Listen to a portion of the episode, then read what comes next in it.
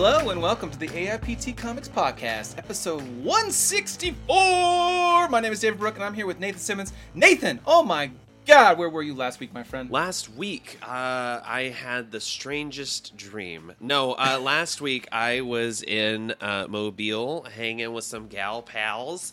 We did some karaoke and just had a grand old time. Glad you had a good time. Yeah. How were you doing? It was weird not catching up with you last week. I know. I feel like there's a hole in my life and my soul now. Dan Spinelli did a good job filling in and being this is his that was a sequel episode. Yeah. Which presumes there'll be a trilogy, so someday Dan Spinelli may be on the show again. But thank you again, Dan. I know you're a listener, for being on the show and offering up some mega insights into Substack. Yeah, no, that was a fascinating conversation. I was very, very pleased with all of that. So yeah, thank you, Dan, for filling in while I was drinking a lot. Well, you know, what's interesting is last week there was no guest. Yeah. It was almost like a little bit of a break for guests. As you know from the show, I mean, we pretty much have 6 to 9 weeks straight of guests, and we have, it seems that way, yeah, quite a lineup coming on up here. We have Joe Trohman, Brian Posehn, Scott Koblish on today, to talk the Axe from Heavy Metal, as well as Posehn and Jerry Dugan's upcoming The Secret History of the War on Weed. Yeah, it's a really good conversation. Let's listen for that later in this episode. But we also have Steve Fox coming up, we have Cody Ziegler coming up, and more. Yeah. So stay tuned for more insights into the latest and greatest comics coming at you. But the show also talks about news, reviews, comics, and more. And this week we start with the news, and it's all about digital comics, baby. Oh, yeah. Big week for digital. Something that's come up, I think we've talked about Zestworld on this show before. It's a new digital platform that is made by creators for creators, which includes business elements to teach creators how to spend money and you know crowdfund and stuff like that. But this week they announced they have $9.3 million in growth capital to use. Wow, that's a lot of money. Yeah. So there are clearly some investors who are like, okay, Comixology is the leader. Yeah, and this seems like a worthy undertaking. Yeah.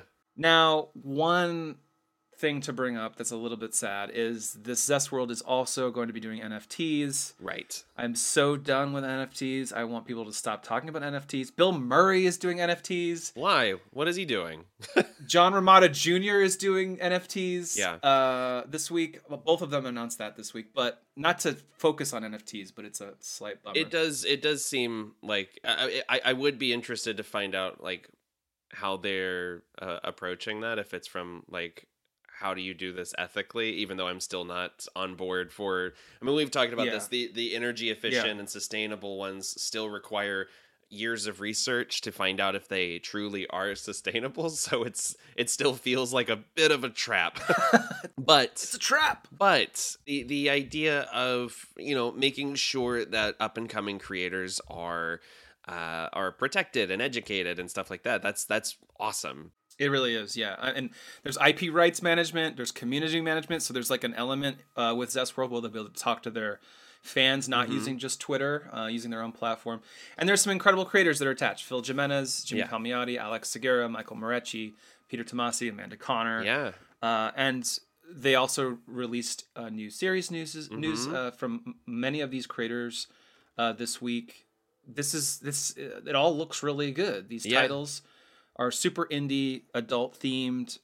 It's everything we want from a new publisher, essentially. Honestly, Boom Pow by Amanda Connor and Jimmy Palmiotti has me really excited, if only because the two lead characters are named Booty Pow Pow and K-Boom, which makes me legitimately makes me smile. I love that. Yeah. That's funny. Yeah. They I was talking to a press guy, and we might get someone on the show soonish to talk about Zestworld. Right on. Maybe the founder. It's interesting to me. It's called Zestworld. I feel like that's a long lost Spice Girls song that we haven't heard yet. Talking about digital comics, though, Comixology came out swinging. I don't know if it was in response to Zestworld, but it was days later. They announced a bunch of new app fixes and upgrades. Sure. They obviously 3 or 4 weeks ago, after maybe 5 days of silence and frustration from people like Patton Oswalt, of all people, they said they would do some fixes, and it looks like they lived up to their word. The U.S. and U.K. comic storefronts have got improved resolution. That's something that I can't believe that was a problem in the first place. Right. And it is interesting to note that this happens very shortly after the CEO, announced that leaving the company. So it just feels like, I don't know, this whole migration process was definitely a little more jumbled than I think anyone anticipated it to be, even on their end. I would agree with that. I mean, the level of anger, you can't buy people's trust. You know what I mean? Oh, sure. And I think they lost a lot of it. And a lot of comics creators were very outspoken, like, this is terrible. Like, I loved Comixology, and now I can't even get my library to come up.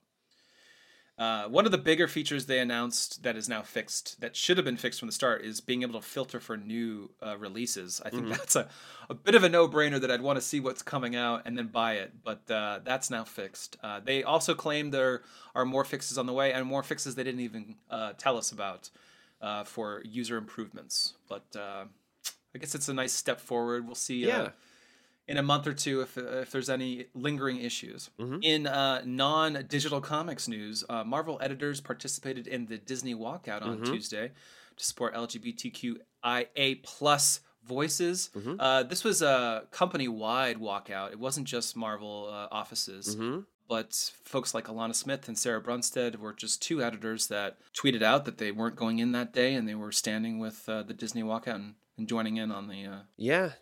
to protest Disney's sort of non-response and in fact, unfortunate, I don't know, co-signing in some ways of the Don't Say Gay bill, which I, as a resident of Florida, is the fucking biggest piece of shit. For the listeners who aren't aware, the Don't Say Gay bill was passed earlier this month by the Florida State Senate, and is expected to be signed into law by Ron DeSantis. And basically, it seeks to prohibit teachers from discussing sexual orientation and gender identity with students, which, is extremely harmful. I mean, not being able to talk to people is without fear of retaliation, is one of the biggest, contributing factors to depression and anxiety and just like...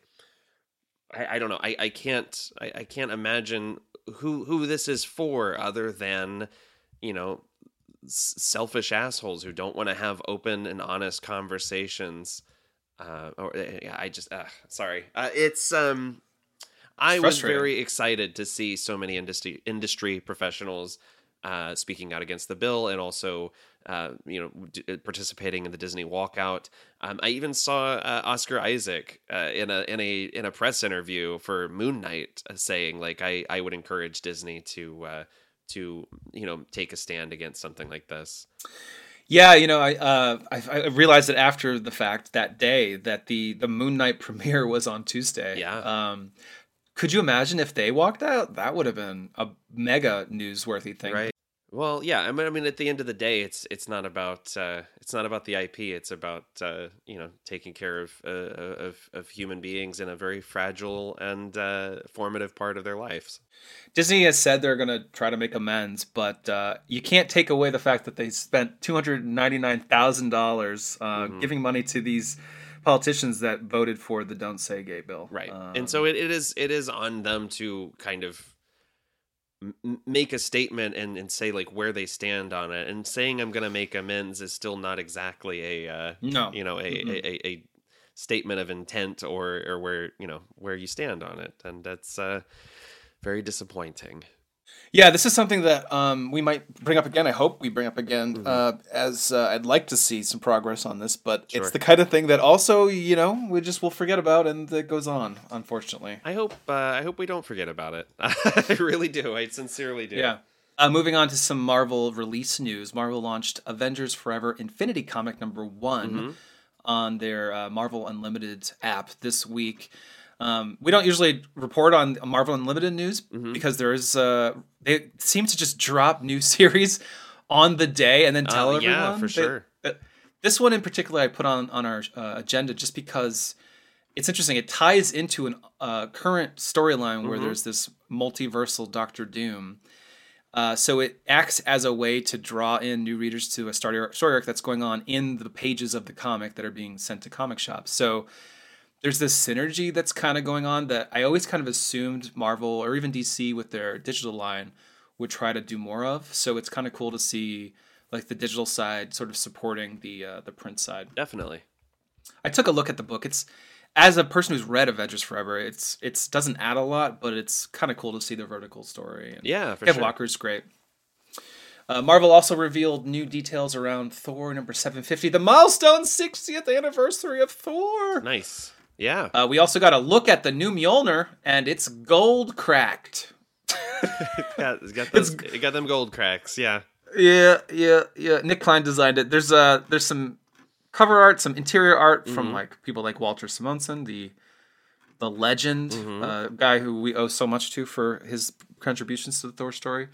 I'm so excited for the Al Ewing and Lee Garbett Loki story that's going to be in this, which will tie into the upcoming Defenders Beyond. I just love that version of Loki so much, so I'm excited for a return to that. It's coming out April 27th. It's a 74-page epic. That's awesome. And could you believe Thor's 60? No, he looks great. Right? I mean, well, isn't Thor actually like something stupid, like 9,000 years old or something? I mean, we all are, right? In our hearts. After the last 2 years of the pandemic, we all are 9,000 years old. Sure. And this is a really light week on news, particularly from all of these. But, you know, after the solicits come out from these people, all the publishers, I mean, it's usually pretty light. One last thing. The cult classic Aztec Ace. Yeah, which my dad is a Dark huge Horse fan reprint. Of. Yeah. So I never even heard of this. Yeah, Aztec Ace was one I just knew about because it was one that my dad talked about a lot when I was a kid. That's cool. Wild time travel adventures, including, one of the supporting characters is Sigmund Freud's disembodied head. I mean, cool. It's a trippy series for sure. And this collection's going to put the whole series together, all the Eclipse Comics run. Look at that. You got Christmas solved. Yeah, right? I know, exactly. Well, you know what? It comes out 4 days before my dad's birthday, so I've got his birthday solved. Oh, man. And pin-up gallery featuring brand new artwork from huge names like Kelly Jones, Paul Galassi, Matt Kent, Michael A. Van Alming. Like, this rules. I'm so excited about this. 528-page complete edition. Yeah, and it was originally published by Eclipse Comics, which I believe also originally published Mr. Miracle for the first time. Possibly. And then Todd McFarlane said he bought Eclipse, but then... Right. Anyway, we don't have to get into that. Yeah, that's a whole story in itself. Yeah. And then one last piece of news. Tomorrow, X-Men Monday turns 150 years old. I mean, 150 columns old. I mean, wait. I've gotten a chance to look at some of the answers from the entire X Office contributes to it. And there's a lot of little teases and expect some Weezer and... oh, sure. Look forward to more Destiny of X in X-Men Monday in the future weeks. Yeah, it's Chris Hansen, so we can always expect a Weezer teaser. Oh, yeah. The guy lives and dies for Rivers Cuomo. I also... I created a new feature image for it, although it was... Chris's idea, but I put it together for him in Photoshop. And it looks quite good. Looks so great, just like the show, if you could see audio. Right. In our next segment, our top books of the week, we're going to talk about our top two favorite comic bookies out this week. Nathan, what do you got? Yeah, what do you got? This was a very polarizing book for people this week, but... Man, I really dug The Human Target number 6 by Tom King and Greg Smallwood. This is the sort of first season finale before the book goes on hiatus till September. And holy shit, does it leave us with multiple cliffhangers, a couple of twists, and just some more of that great noir-tinged dialogue and Greg Smallwood artwork that really shows us how far Christopher Chance has come in just less than a week, trying to solve his own murder and falling in love with Ice. And it's this one's very, very character-driven for the first half of it until pretty much the last like four or five pages when it kicks into high gear and just tells you that there's no going back for these characters. Yeah, man, I love this book so much, and it's going to be an excruciating wait until September. Yeah, a long hiatus to let Greg Smallwood draw every single issue and color, of course. As well. Which, it's a gorgeous looking book. It really is. That punch is so good. We'll talk about it in a minute for sure. Oh, wait a minute. Yeah. Sorry. Spoiled your kapow. Yeah. My second favorite book of the week was Venom Lethal Protector, number 1 by David Michelinie and Ivan Fiorelli. I didn't really have any expectations for this. I wasn't sure what it was going to be. It's yet another Marvel comic that's set in the 90s, telling us a long lost story that's now being told for the first time. It's really fun, right? I just, it's interesting. Like, Venom has definitely gotten a lot of much needed character work under Donny Cates and Ryan Stegman. But it's also just such a blast to see Venom in his, like, kind of evil, sort of vigilante. Trying to be a hero, but not really getting the subtleties of it. There's a scene where Eddie Brock is talking to the symbiote, and he hasn't yet committed to saying we, he's saying I. Mm-hmm. And he's like, the symbiote. He's like talking to the symbiote. And he's just like, oh, don't be mad. He's like, did you have a girlfriend or boyfriend wherever you came from? Or a parakeet. Like, he's like really trying to get him to open up to him. Yeah, it's great. Yeah. The art is great too. It feels 90s in style. It's detailed and and also it uses C-lister villains in an interesting way. Yeah. Which sort of suits Venom in a sense because he is a villain technically at this time. So yeah, just I think longtime Venom fans will really enjoy getting a new taste. And also David Michelinie, like, doing a new Marvel book is really cool. I mean, that dude wrote the formative years of Spider-Man when we were just coming up in the ranks. And it really does, like, he steps right back into how Eddie used to talk, like, in a really fun way. I love that it's not strict continuity either. I mean, literally, like, the first caption box says some time ago, it's just like, we don't have to worry about exactly, like, we don't have to place this 30 years ago.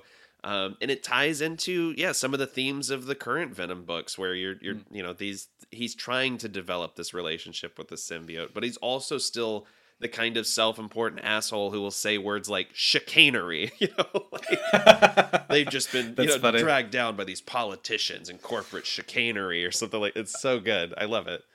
Yeah. It definitely brings you back to your childhood. I was surprised it wasn't set in San Francisco like the original Lethal Protector story was, but I bet he'll find his way there.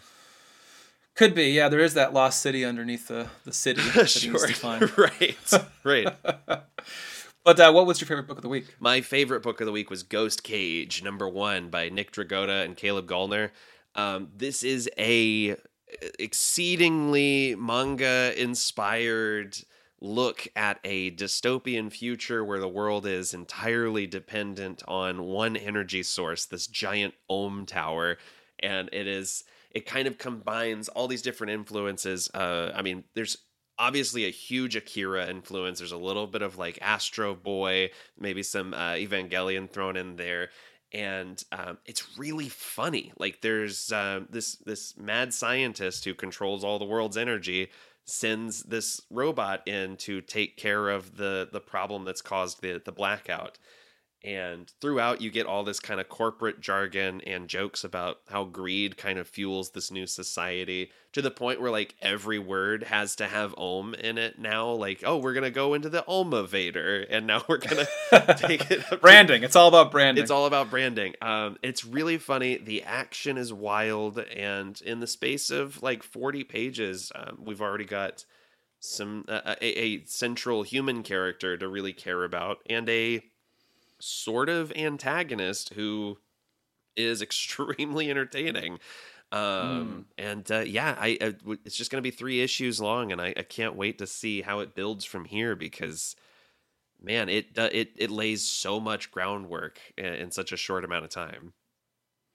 Yeah, this is like the kind of sci-fi you don't usually get, right? Love Especially it. From American comics. I've been real spoiled, like, in the last, between this and like Ultra Mega, like, there's some really fun, Japanese influenced Western books that are out right now that don't feel like Like, I'm telling you, like, all these influences, but this never once really feels like a pastiche at the same time. Like, it feels very original and very, like, exciting. Do you suppose it would have been stronger if it was in color? No, I think this is absolutely the right medium for this story. Nice. Yeah. My favorite book of the week was just, like, straight superhero stuff. Yeah. Icon and Rocket, Season 1, Number 6. By Reggie Hudlin, Leon Chills, Doug Braithwaite, and Andrew Curry. Book looks so good. Yeah, the action is so good. And it is the end of an arc, which I don't typically pick for my favorite book just because, you know, it requires you to kind of know how you got here. But I think knowing where the series started, where Icon and Rocket were, you know, Icon was sort of, you know, stuck in his ways, and Rocket is sort of naive. You can see they've made some growth at this point, even though it is mostly like, you know, dodging buildings falling on your head and fighting a giant alien cockroach. Right.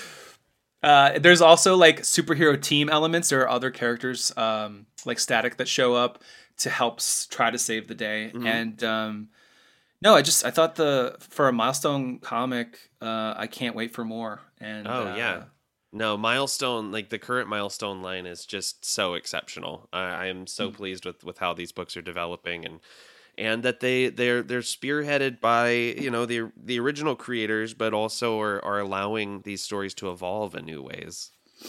Totally, yeah, for sure. Well, those are our top 4 comics of the week. In our next segment, Standout. Kapow! Moment of the week. Talk about our favorite moment of the week. Yeah.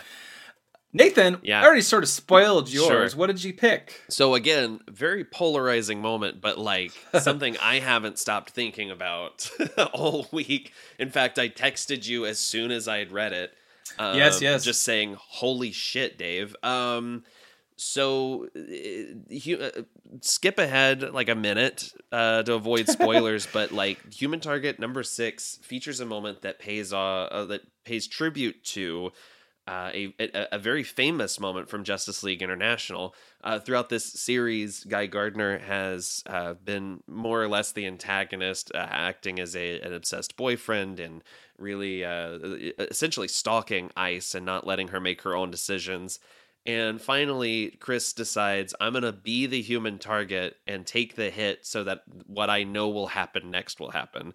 So Guy draws blood from Christopher, and in retaliation, Ice freezes him solid, and much like Batman laid Guy Gardner out with one punch back in the 80s, Chris pulls his fist back, punches Guy straight in the face, and crumples him. Like, he breaks into pieces. Ouch. And I like, it is more than anything else, it is like a reminder that like this is a Black Label book.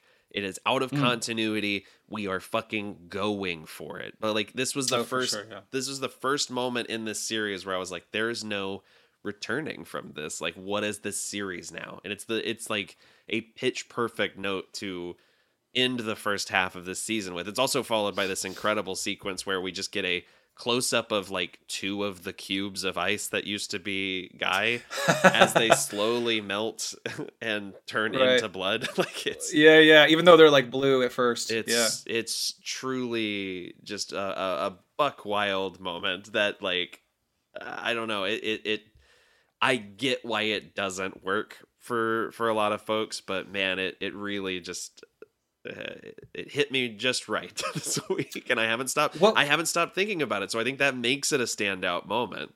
What was the complaints? I didn't see the chatter. Just some people felt like it took a funny moment and turned it into something nasty, or like, oh yeah, it was a really impactful moment, and it's drawn incredibly too. Yeah. My standout kapow moment of the week comes from Demon Days Blood Feud number 1 by Peach Momoko. This is also a bit of a spoiler for the ending, but after our main character interacts with her sister, and they fight and whatnot, and the story has resolved, our character, who is herself, her mother was like a spirit, goes into the real world. She can still see spirits. And it's just this amazing moment that reminded me of like some of the classic anime that we've seen before, where there is like this mix of fantasy and real world. Oh, sure. Yeah. She's walking across the street, and there's this weird red dude with a tentacle or tail, and he's just like clumping along with these other creatures like on top of him. I love it. And she like senses it as she's crossing the street, looking back, and then it's not there in the next scene. But it's just like such an impactful moment because Momoko has created such a realistic looking background where there's like a whole city and there's a car and there are people that are kind of monotone almost compared to her color. Yeah. It reminds me of, there's a sequence in the film, the Studio Ghibli film Pompoko, where the Tanuki all change into different monsters and like create basically this monster parade in the middle. And the city is like, oh, that's funny, very realistically portrayed, but these otherworldly yokai are like stalking the streets. And it's, it gives me that vibe. I loved Demon Days. I cannot wait to pick up the collection. Yeah, and this issue, even though it's the end of the story arc, it does tease that Moro's coming in the summer. Awesome. That's exciting. So that's cool. Yeah.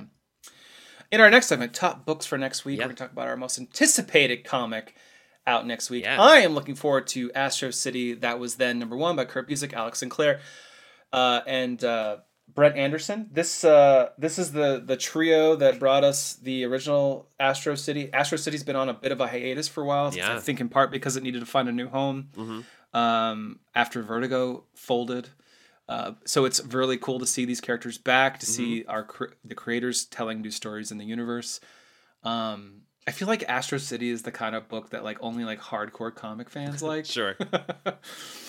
Because it is a brand new universe with superheroes, but it's a lot more grounded in a lot of ways. But it also can take big swings, obviously, because it's not part of, Marvel, DC's bigger continuity. Right. So yeah, I'm really pumped for this. Hoping it'll be quite cool. Awesome. Yeah, I'm really looking forward to The Swamp Thing #11 by Ram V and Mike Perkins. This is the much anticipated beginning of season 2 of The Swamp Thing. When we last left Levi, he had been decimated in a battle against his brother Jacob, and this evil corporation was trying to harness the powers of the various parliaments and elemental parliaments. And so now we are in this place of wondering how will the Swamp Thing survive, and what will be left of him, and what will he be able to do whenever he returns to his full power? Will he be able to save the world, and is the world worth saving at this point?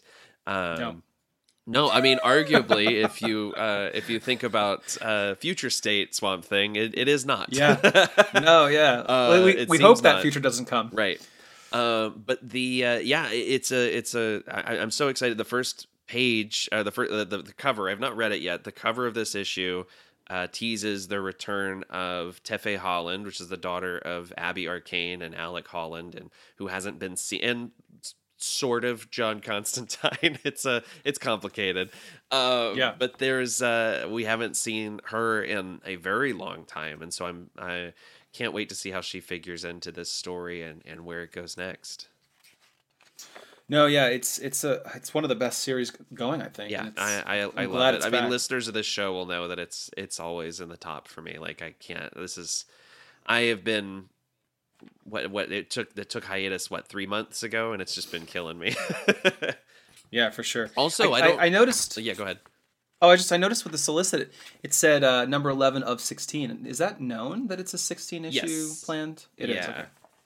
Okay. Also, while we're talking about it with Swamp Thing, Green Hell #2 was delayed by like a few more months. Did you see that? Oh shoot! Yeah. No, I didn't. So thank God this is back, because I'm a Swamp Thing guy, and I just need my Swamp Thing.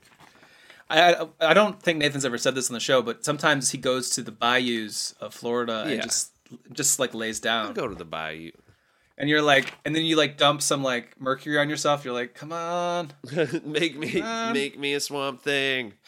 No, that doesn't happen.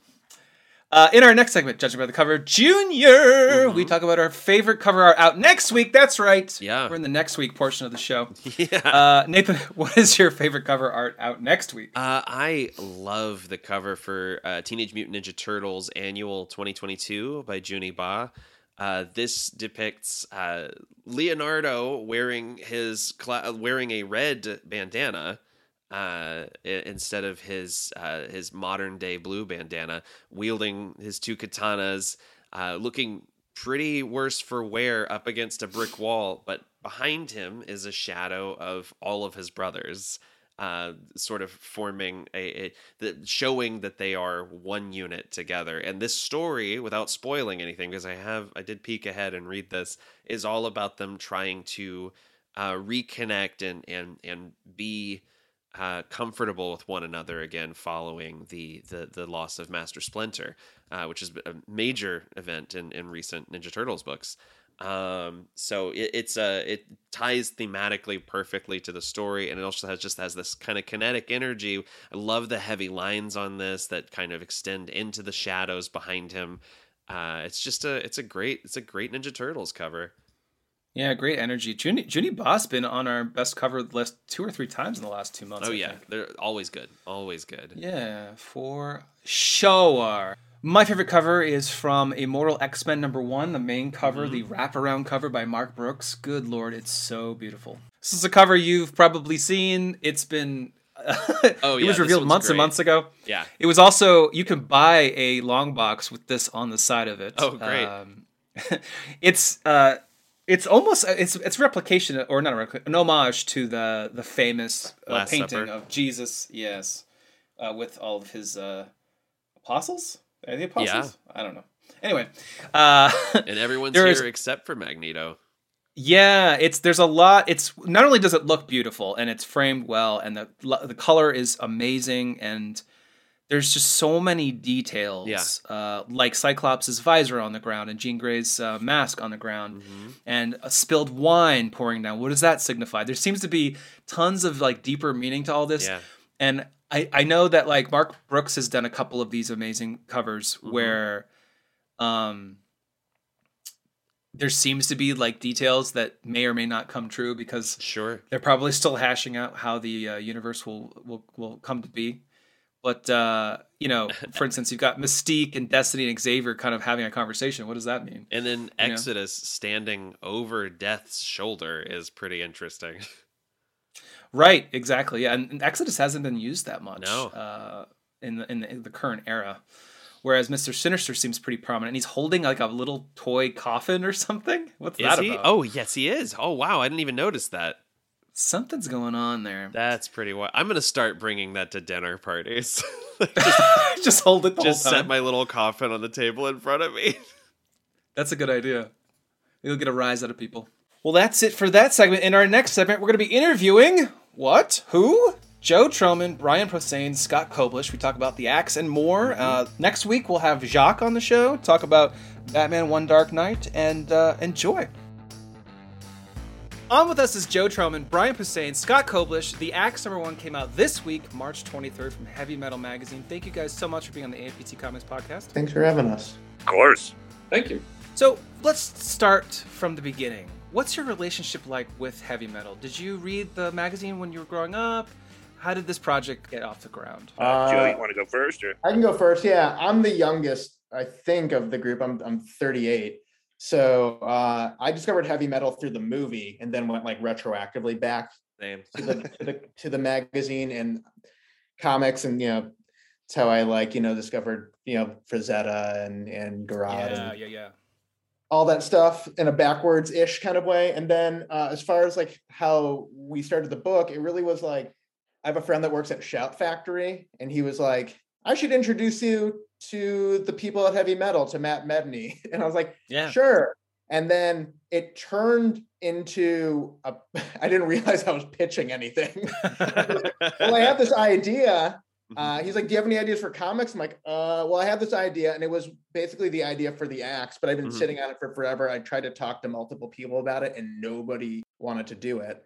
And then Matt was that sounds great. Let's do it. And I'm oh shit. Now we have to start writing it. Now literally, it's a thing. What happened? And then I called Brian. I was Brian, do you want to help me with this? And he's sounds cool. And then we called Scott, and Scott was sounds cool. And then it was very easy how it came together. It was surprisingly easy. Nice. Destiny. Yeah, really. For me, I'm the oldest guy here. So, I grew up seeing Heavy Metal Magazine at my friend's cool dad's little nerd cave where he had statues where you could kind of see their chi-chis. He had a Vampirella, and he was like the coolest guy in my neighborhood. Absolutely. Till he cheated on my friend's mom. But oh shit, was it at least with Vampirella? Kind of an awesome guy that he had. He had National Lampoon. He had heavy metal. He had all the cool guy stuff of the '70s, and that's where I first saw it. And for to be a kid that was already into comic books, then to see, violence, like brutal. I remember the first thing I saw was like a disembodied. You can say anything on this show, right? Oh yeah, right. Oh yeah. It's a disembodied dick that fucked people to death. Like, that's amazing. Well, and I was like 11, and I was like, "Oh my god!" Now that's the dream. There's no turning back. That was classic heavy metal magazine in the late 70s, early 80s. And then when the movie came out, I was already into metal to music, and quite frankly, that movie is not very metal. There's like a Sammy Hagar song and some other shit, right? And that's kind of it. But the comedy and the brutalness and the animation made me love it for life. That's still one of my all-time favorite movies. So when Joe came to me, I was like, first of all, holy shit, they're doing heavy metal again. That's awesome. Right. It's like a nerd. I've got to show up in all these things I've liked like half my life. I've got to be in The Simpsons, and I've got to write for Mad Magazine and write for Marvel. And so as soon as he said heavy metal, I was like, yeah, whatever it is. And then he told me his idea, and it was awesome. I immediately clicked with it, and I think we started writing pretty much right away that day. Yeah, that's great. Yeah, that's awesome. I guess I'm sandwiched in between, but I guess I didn't run into heavy metal until I was like 13 or 14. There was like a comic shop that opened up in my town, and I was able to like find it there. I hadn't found it anywhere before, so I run across. And I knew enough that it was a whole bunch of European artists and stuff like that. Mm-hmm. Yeah. So I had a trip over to Italy recently. I guess before the pandemic started. Time is kind of strange now. But they had a showing of a whole bunch of heavy metal like stuff, like from the artists, like the actual originals. Oh, wow. And just seeing like how they handled stuff as opposed to how comic book artists in the U.S. handled stuff, it blew my mind because... Mm-hmm. It was like painted, and it was like just gorgeous and like really sensual and violent and like just bizarre, and like it really like blew my head off because as a 13 or 14 year old, like Brian said, when you I gotta find this issue, by the way, with the dick like murder. I swear I didn't we all read it. As soon as it's over, I'm looking for this issue, but. Just it was crazy. Like there was just stuff in there I'd never seen depicted in art before. Sure. So I was hooked. So when they came to me and they were like, "We're working for heavy metal. Will you work here?" I was like, "Of course." Yeah. God, heavy metal. Like how cool is that? Like it's really great. So what's the collaboration process like between you three? I mean, you told us you're all pretty close together most of the time, but how does it change from the script to the page? I mean, there's some crazy monster designs in here. I'm just very curious about how this all flows together. Brian, please. What? Oh, me. Oh. Yeah. Well, no, I feel like you had these characters in your brain. Some of them, like yeah. I mean, I did your brain before I got into the project. So I mean, yeah. I mean, I had like a basic outline of like a very loose or I guess thin. Outline of the story. Mm-hmm. I had all the characters, including the monsters, described to a decent degree. And then Brian and I, what we did is we first put together what turned into a 40-page treatment with images as well. Right. But a lot of words. And we got that over to Scott, and because we wanted to make sure he had enough space to do what he does so fucking well, but also that he had a place to start from because these were completely made up from the ether characters.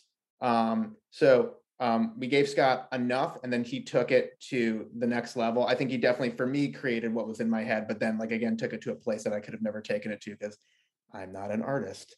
And then, from there, what we do is Brian and I, we had broken in this 40-page document, we had really heavily outlined every issue, over outlined, in fact, because we have page limitations because it's a magazine. We're sharing space with other comics, you know, with other stories. Yeah. So we had about like between 16 and sometimes they let us bump to 19 pages, which is generous. And so we would put our scripts together based off these outlines, send it over to Scott, and kind of let Scott do whatever he wants to do. And if he needs to rearrange something, if he needs to change something, we'll just edit the script based off what Scott does, because what he does is incredible. And it's also storytelling in its own right as well. Absolutely. Oh, for sure. Yeah. Scott's the best. I've worked with him a bunch now, you know, coming from Deadpool and then before Heavy Metal, I did an Anthrax story for this Among the Living thing. And like anything you throw at him, he just makes better. Yep.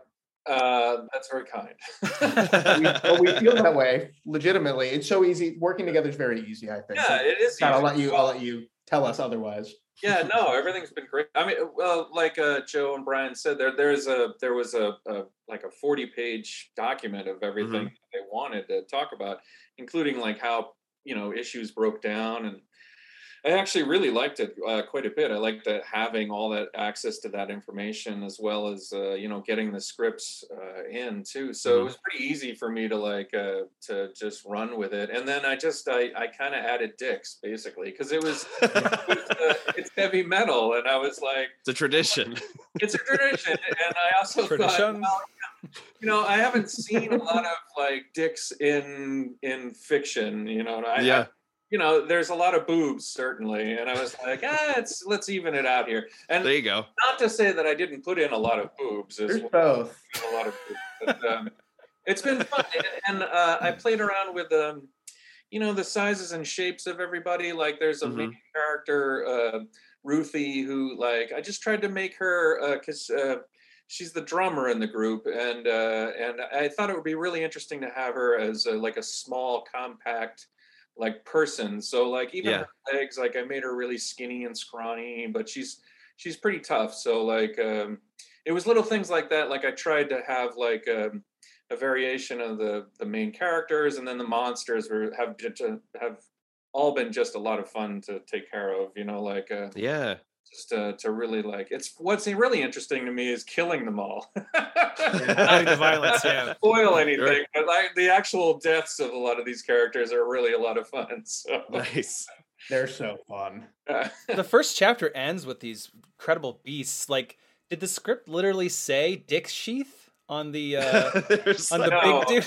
No, that's a Scott edition. Like we had everything described up until like the sexual organs, which I'm so glad he imbued that stuff, because like we had thought of like everything that worked for Heavy Metal except that essential aspect, which is balls and tips and it's a little bit of a product of my squeamishness too, because I was like, I'm gonna have to draw this guy's dick, and then I was like, I want to draw it all the time. So I was like, I was like, let's put this in a big steel sheath. So I was like, so I kind of like skittered around it a little bit, but you know, it made writing more fun too, because what we would do, and this is part of the process. I didn't mean to cut you off, Scott. Sorry. No, I don't need to talk about dicks anymore. We're going to keep talking about dicks, because those dicks and other accoutrements were it was really helpful. It enabled us to write more jokes and write other things. Again, we often like, especially for like, you know, a future issue, we'll look back at what Scott has done and use that to kind of tweak what we've done with our outline and our story, because it does influence the writing. I like the back and forth. Like if you guys throw something out, I'll throw something back, and then you throw something back. It's always well received on our end, man. Oh, good. Yeah. Well, we get to see the main characters jam a lot in the first issue. So I got to know, what do you picture this band sounding like? I think Brian and I probably, it's somewhere between Kill 'Em All and Ride the Lightning era Metallica, but they never progressed past like that garage thrash metal sound, and they never will, and they never should. A little sloppy. Pretty sloppy. Yeah, sloppy, but like in a very cool way. And cool enough for that random cool girl who we never see again that walks by. You guys are amazing. You guys sound awesome. That's the character. I love that. Never met her. Somehow she's in their neighborhood. Yeah. and just walks by the closed garage and goes, that sounds rad. You know? Yeah. That's a Scott edition, by the way. That wasn't in the script. Totally. It felt real. Yeah. It felt real. As someone who's jammed in a few garages in my time, like, it's absolutely real. Somebody will show up and be like, whoa, what are you guys in a band? Whoa, wow. That's so cool. Is that a guitar? Y'all ever heard of Warped Tour? Yeah. Do you guys listen to anything specifically, like, while you're writing to, like, get you in the headspace for this? When we were writing the last two issues, Brent and I were listening to, I don't know how many people know this group, the Fucking Champs. I love that name. They were like an instrumental, like, garage metal band. Like, remember, nice. Like Trans Am and stuff. It's hard to listen to vocals. It's hard to listen to vocals when you're writing. So sure. When we're actually writing, we try to just play instrumental stuff, whether it's hip hop or metal. But we did. I mean, we knew these kids were a Metallica cover band, and that's a sweet spot for me. That early stuff. Are there any tracks or tunes you would recommend folks listen to while they're reading the comic? Just put on Kill 'Em All and let it rip. Just put that first record on. Pretty much. Kill 'Em All, yeah. I mean, I have an impossible time reading or writing with, like, people singing on anything, right? But you can do it. Put on Kill 'Em All. Just play Call of Cthulhu over and over. There you go. Or one of their instrument. Yeah, one of their other instruments. That's true. You can put on. Yeah, put on. Cliff Burton's bass solo. Yeah, right. Yeah. Just on a loop. It's on a loop. Yeah, it's great. Some of the segments with the bully felt so real too. Like, how much of these feelings of being an outsider, like, are pulled from your real life experiences? Oh, 100%. Yeah. Well, I mean, I grew up in John Hughes era where they said some shit that's not PC anymore. Right. And that's why I would push that with the book, because kids aren't PC. I mean, some are, but the mean kids aren't. Right. And I think it's probably going. I haven't been to a high school, and I'm not allowed to. But you know what I mean. Like, I bet you they're worse than we can even imagine. Oh, yeah.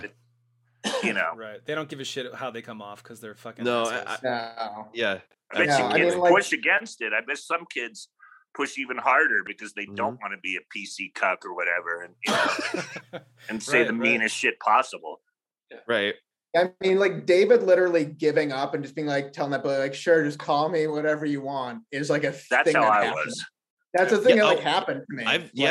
That was so realistic. Like, it is.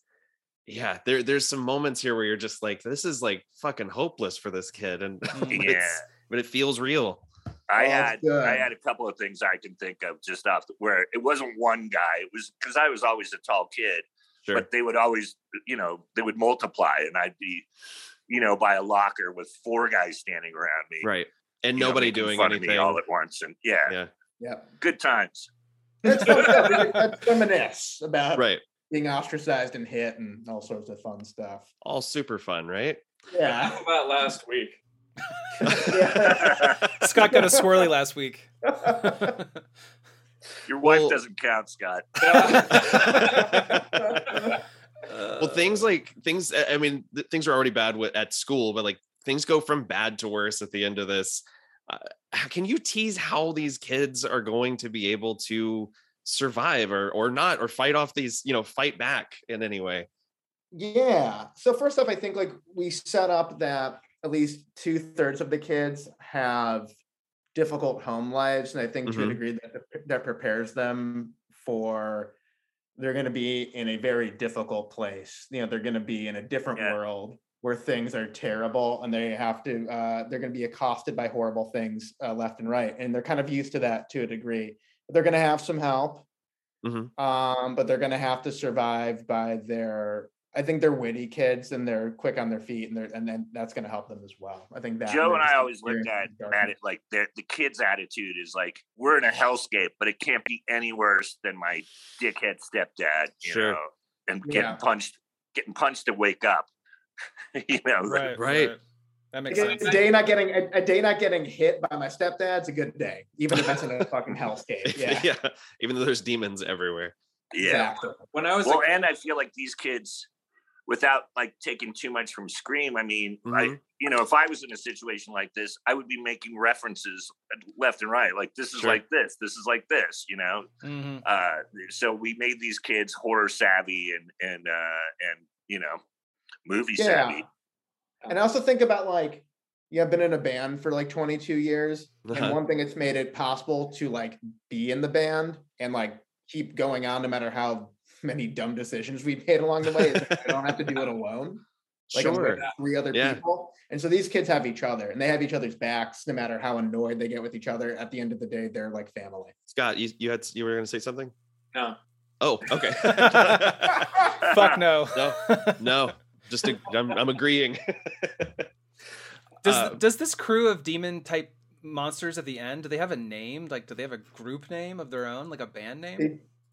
They don't have a band name, but in a way they do. Mm-hmm. I don't want to spoil it, okay. but you do learn it in the next issue. If they awesome. Were to face those guys from the Hellraiser, what are those guys called?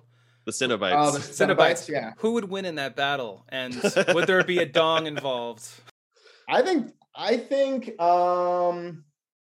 don't know. That's a good question. The Cenobites are not easily defeated. Right. So, I'd pay to watch that fight, though. I'd pay to watch the fight. Sure, yeah, right? That's good review material right there. What you Absolutely. Have on the page here is getting me excited. Much excited for a battle of other monsters. Yeah, it's for sure. It's fun. I mean, again, we just... that's, I think, like Scott mentioned it earlier, just the lack of limitations you get in heavy metal that don't yeah. exist with other there are big limitations with a lot of other publishers. And so mm-hmm. We did whatever with monsters of violence, and sure.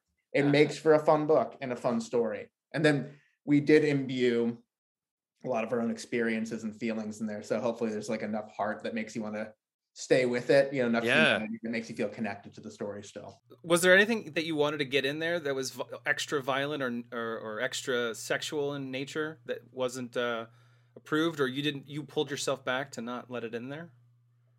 Didn't get to do enough full penetration, that's for sure. I think there was a penetration thing in the Boulet Brother takeover, wasn't there, Nathan? There was. Yeah.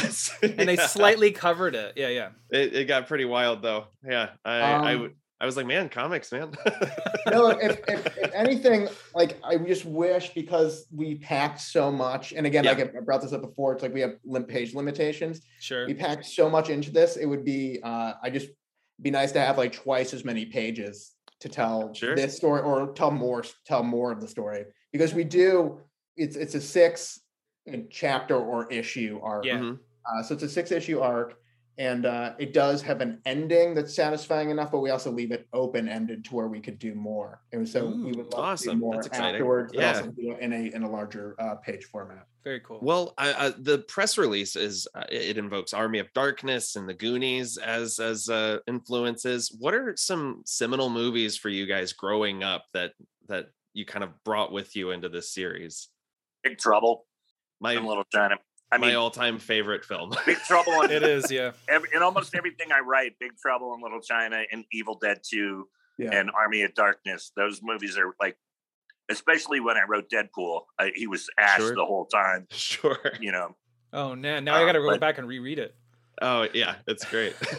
And a lot of Jack Burton mm-hmm. and Ash between, those things. Nightbreed. Oh, yeah. Nice.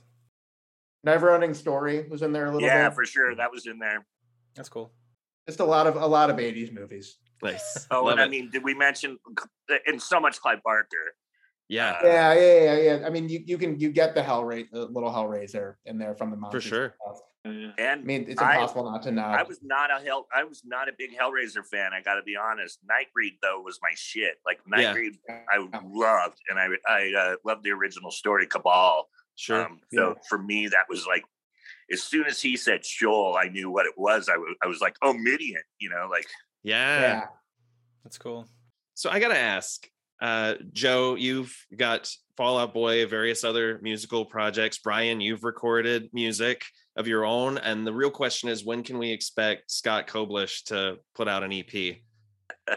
20 years ago, I put out an EP. Oh, no shit. Yeah, nobody knows about it. If you go to my YouTube channel, actually, there's a whole bunch of songs there. It's nowhere near as good as any of these guys here. No, but... I got it. That's probably better. I'll check it out. Grammy-winning Fallout Boy, you mean? Nominated. They won't give us a Grammy. No. No, they won't do that. It's a little early to be asking this, but are there any updates on the Axe screen adaptation going on? We're working on development. Well, I think all we can say is we're talking about it and we really want to. So I think this could be done several ways. You know, it could be an ongoing TV show on like a Netflix that goes harder than Stranger Things. You know, sure. And it could be, you know, made for Shudder movie that's pretty cool, or it could be animated. It could be, you know, it could be a Blumhouse movie too. And I don't know, it just depends on who clicks with it. But we're gonna take it around. Nice. Have Zoom meetings all around Hollywood and see what happens. Do you think Stranger Things needs more blood and nudity? Well, then we've got the thing for you. But yeah, I mean, it needs something. But I mean, it is for kids. It's your main heroes are these younger kids, so you can't kind of go too hard. You know, it's in that Monster Squad world. You know, that's true. Which one of my all-time favorite movies. But I think you would need something that's more geared for adults to be able to go there. It is really geared for a certain age range. Well, and also, I mean, when I was a kid, a lot of the stuff I saw when I was 11, 12, 13 was, I guess, geared for like 25. Oh, yeah. Right.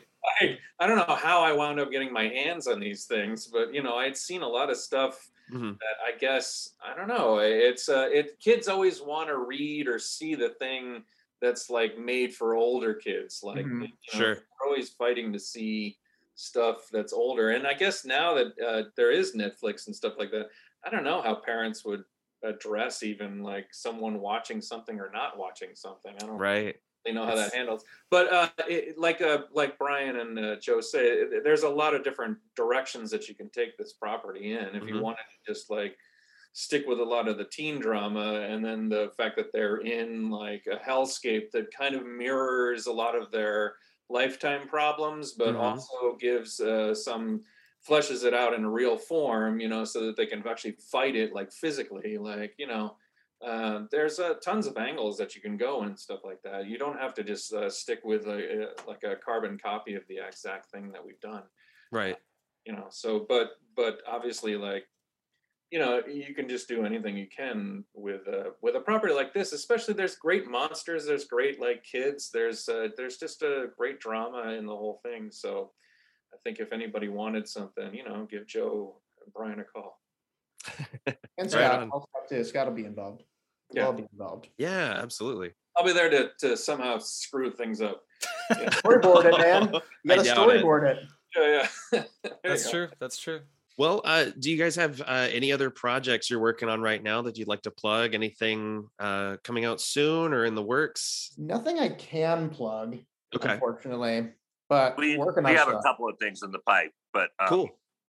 We, you know. Every idea I have, I want to do it with Joe. So, and likewise with Brian. So, awesome. I'd like Scott to be involved with any bet as well. So, we pitched him a thing a week ago. I know. Oh, nice. Okay. We're waiting on his answer. So, I'm only one man. I'm trying to figure out. You're only one man. Wait, can you guys plug your thing or no? I do too. So. I guess we can plug the 420 book, Brian. Like, I guess, because we did a story together with Jerry Dugan on that'll come out from Image on 420. Oh, right. It's how would you even describe this book at this point? Yeah, well, so it's called The Secret History of the War on Weed, but it's 85. And we know who's really running the country. It wasn't Ronnie. It was his sweet wife. And sure, she sends this guy, this like kind of Schwarzenegger, kind of commando, kind of predator amalgam, and you know, and sends him up to Humboldt County to take care of these hippies. And and then he. Maybe he finds out how wonderful marijuana really is, and he turns. Fantastic. Yeah. Image shared this with press today. The first issue here. Yeah. Oh, it's a one shot, cool. Right? Yeah. Yeah. He'll be back. That's rad. He'll be back. It's so good. Which is just like Jerry and I went hard 80s, with the dialogue, and Scott, knew exactly. Scott did a lot of the heavy lifting on this. We did it kind of the Marvel way, where he, we did a rough outline, the three of us together actually, and then it was the whole thing was nothing but fun, and we only did it like a month ago. Like holy shit, it's the fastest. It's the fastest I've ever had anything come together, almost ever, because we read the announcement for it on the podcast, like I feel like 3 or 4 weeks ago, something like that. Yeah. And then that's so rad. I feel like Jerry only came to me with this like a month and a half ago or 2 months ago. It was around Christmas that we were like, yeah, that's right. So 3 months or 4 months, but that's so fast in comic world. Like there's a lot of panels here, dude. People might not know that, but books can take almost as long as an episode of The Simpsons to make. Like they takes forever. This art is sick. I will be reading this tonight. I'm very excited. It's beautiful and it's hilarious. From page one, it's hilarious. Yeah, that's great. It's very cool. Jerry sent it to me, and I immediately I started reading, and I was like, well, this joke got me already. He's like, thank goodness. Awesome. Like the first panel. First panel got me immediately. I'm like, I'm dead. Yeah, that first joke for the first panel was awesome. Well, what was really nice about working, I guess, the plot style is that I really feel like just free to do whatever kind of thing pops into my head. It's a little bit like a tightrope walk. You're just not looking down if you can avoid it. Do you know what I mean? Right, sure. Kind of like I see the bridge on the other side and I've got to get there and then just kind of run across. And then like what's great is I can throw it to Brian and Jerry or throw it to Brian and Joe and just see what they come back with. And that's the real fun for me. Like, there was even there was a story that we had done in a Deadpool thing, Brian and Jerry and I, and like it was a roast of Deadpool. Yeah. And at some point, I wanted to put like just some of the audience members in like different panels. Like the script that I had gotten was like a 5-panel page, and I just threw in all these other characters. Like I threw Hitler in at some point because he was in issue 26. Right.